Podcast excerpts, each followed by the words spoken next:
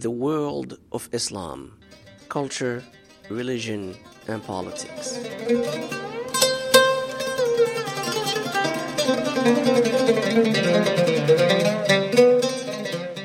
Welcome to the World of Islam podcast. My name is Amin Tais.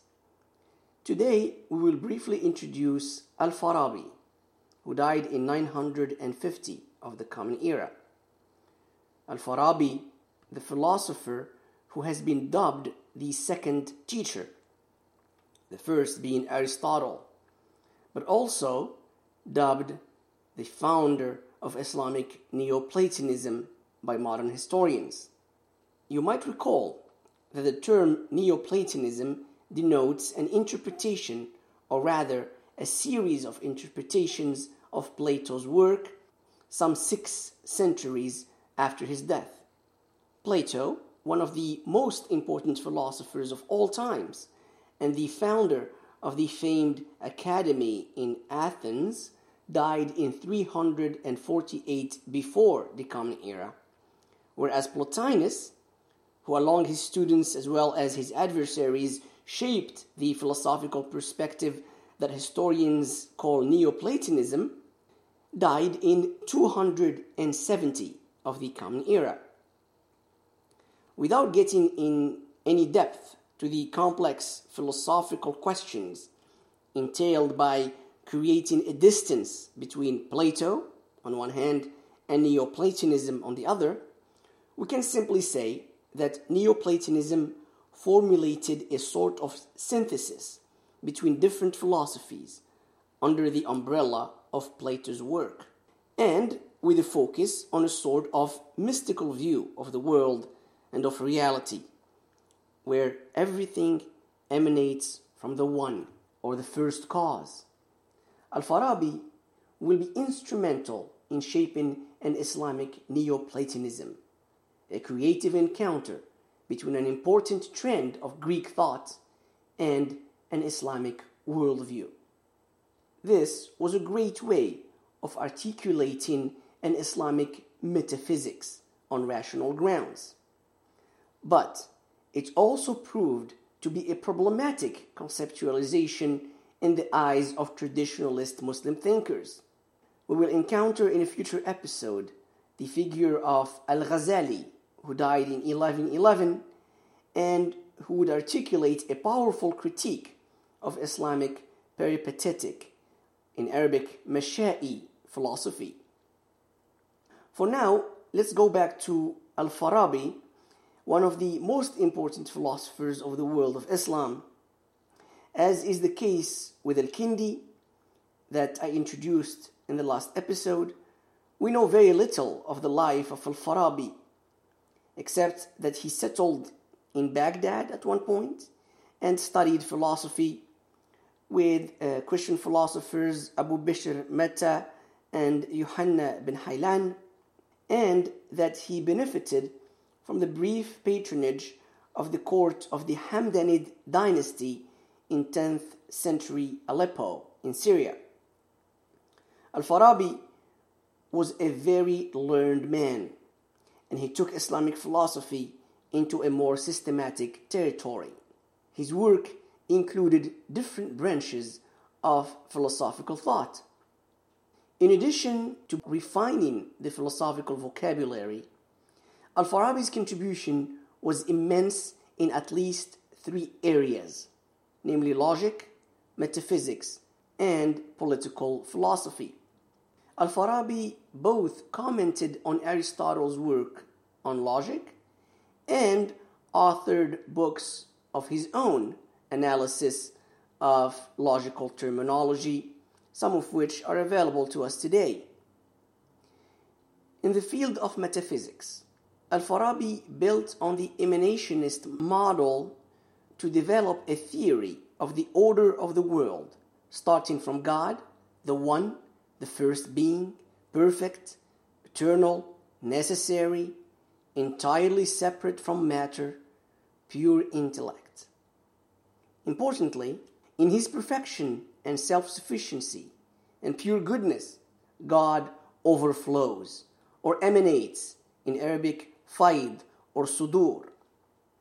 Therefore, a series of subordinate entities result through a process of regression from more perfect to less perfect, starting with the second intellect through the tenth intellect, each corresponding to the heavens, the stars, and the planets, all the way to the sublunary world governed by the tenth intellect, and opening the door to the lower world with its entities made of matter and form. Al Farabi also develops the theme of the nature of human beings in relation to this larger world and discusses the various human faculties. For the purpose of our brief introduction, I want to highlight the faculty or the practical faculty of choice, which is seen by Al Farabi to be exclusive to human beings. Al Farabi argues that the aim of choice is to attain happiness. In Arabic, as-sa'ada.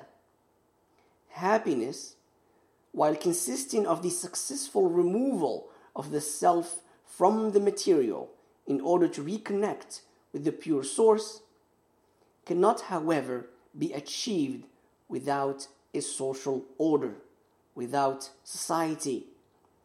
In Al-Farabi's famous book, مبادئ آراء أهل المدينة الفاضلة, the principles of the opinions of the people of the virtuous city, Al-Farabi describes the model political organization of the virtuous city. The city in which the pursuit of happiness is most successful. This is a city that seems to creatively combine the utopian view of Plato in the Republic with the mythical representation of the ideal Islamic polity and Islamic ruler. The virtuous city of Al Farabi is ruled by a man of exemplary qualities, who is both a philosopher, able to apprehend the deep truths of the world, and a prophet like figure, a spiritual leader who is able to come in contact with the active intellect, al aql al fa'al, from which prophets receive revelation. Al aql al fa'al, or active intellect, is often associated with the angel Gabriel in Islamic Neoplatonic cosmology. This combination of philosopher and prophet like leader highlights the importance of philosophy to achieve wisdom and attain the truth, while at the same time insisting on the need for religious imagery and religious parables to reach and teach the population. The inhabitants of Al Medina Al Fadila, of the virtuous city, have therefore access to and live according to the truth of God. They live a virtuous life that would lead them to ultimate happiness. Let me go back a little to the field of logic. I would like to mention the challenge that Al Farabi put on the table of linguistic discussions. Language was, of course, important to understand revelation, to understand the Quran. The Quran was, after all, an Arabic discourse. So grammar quickly became a major science in the world of Islam.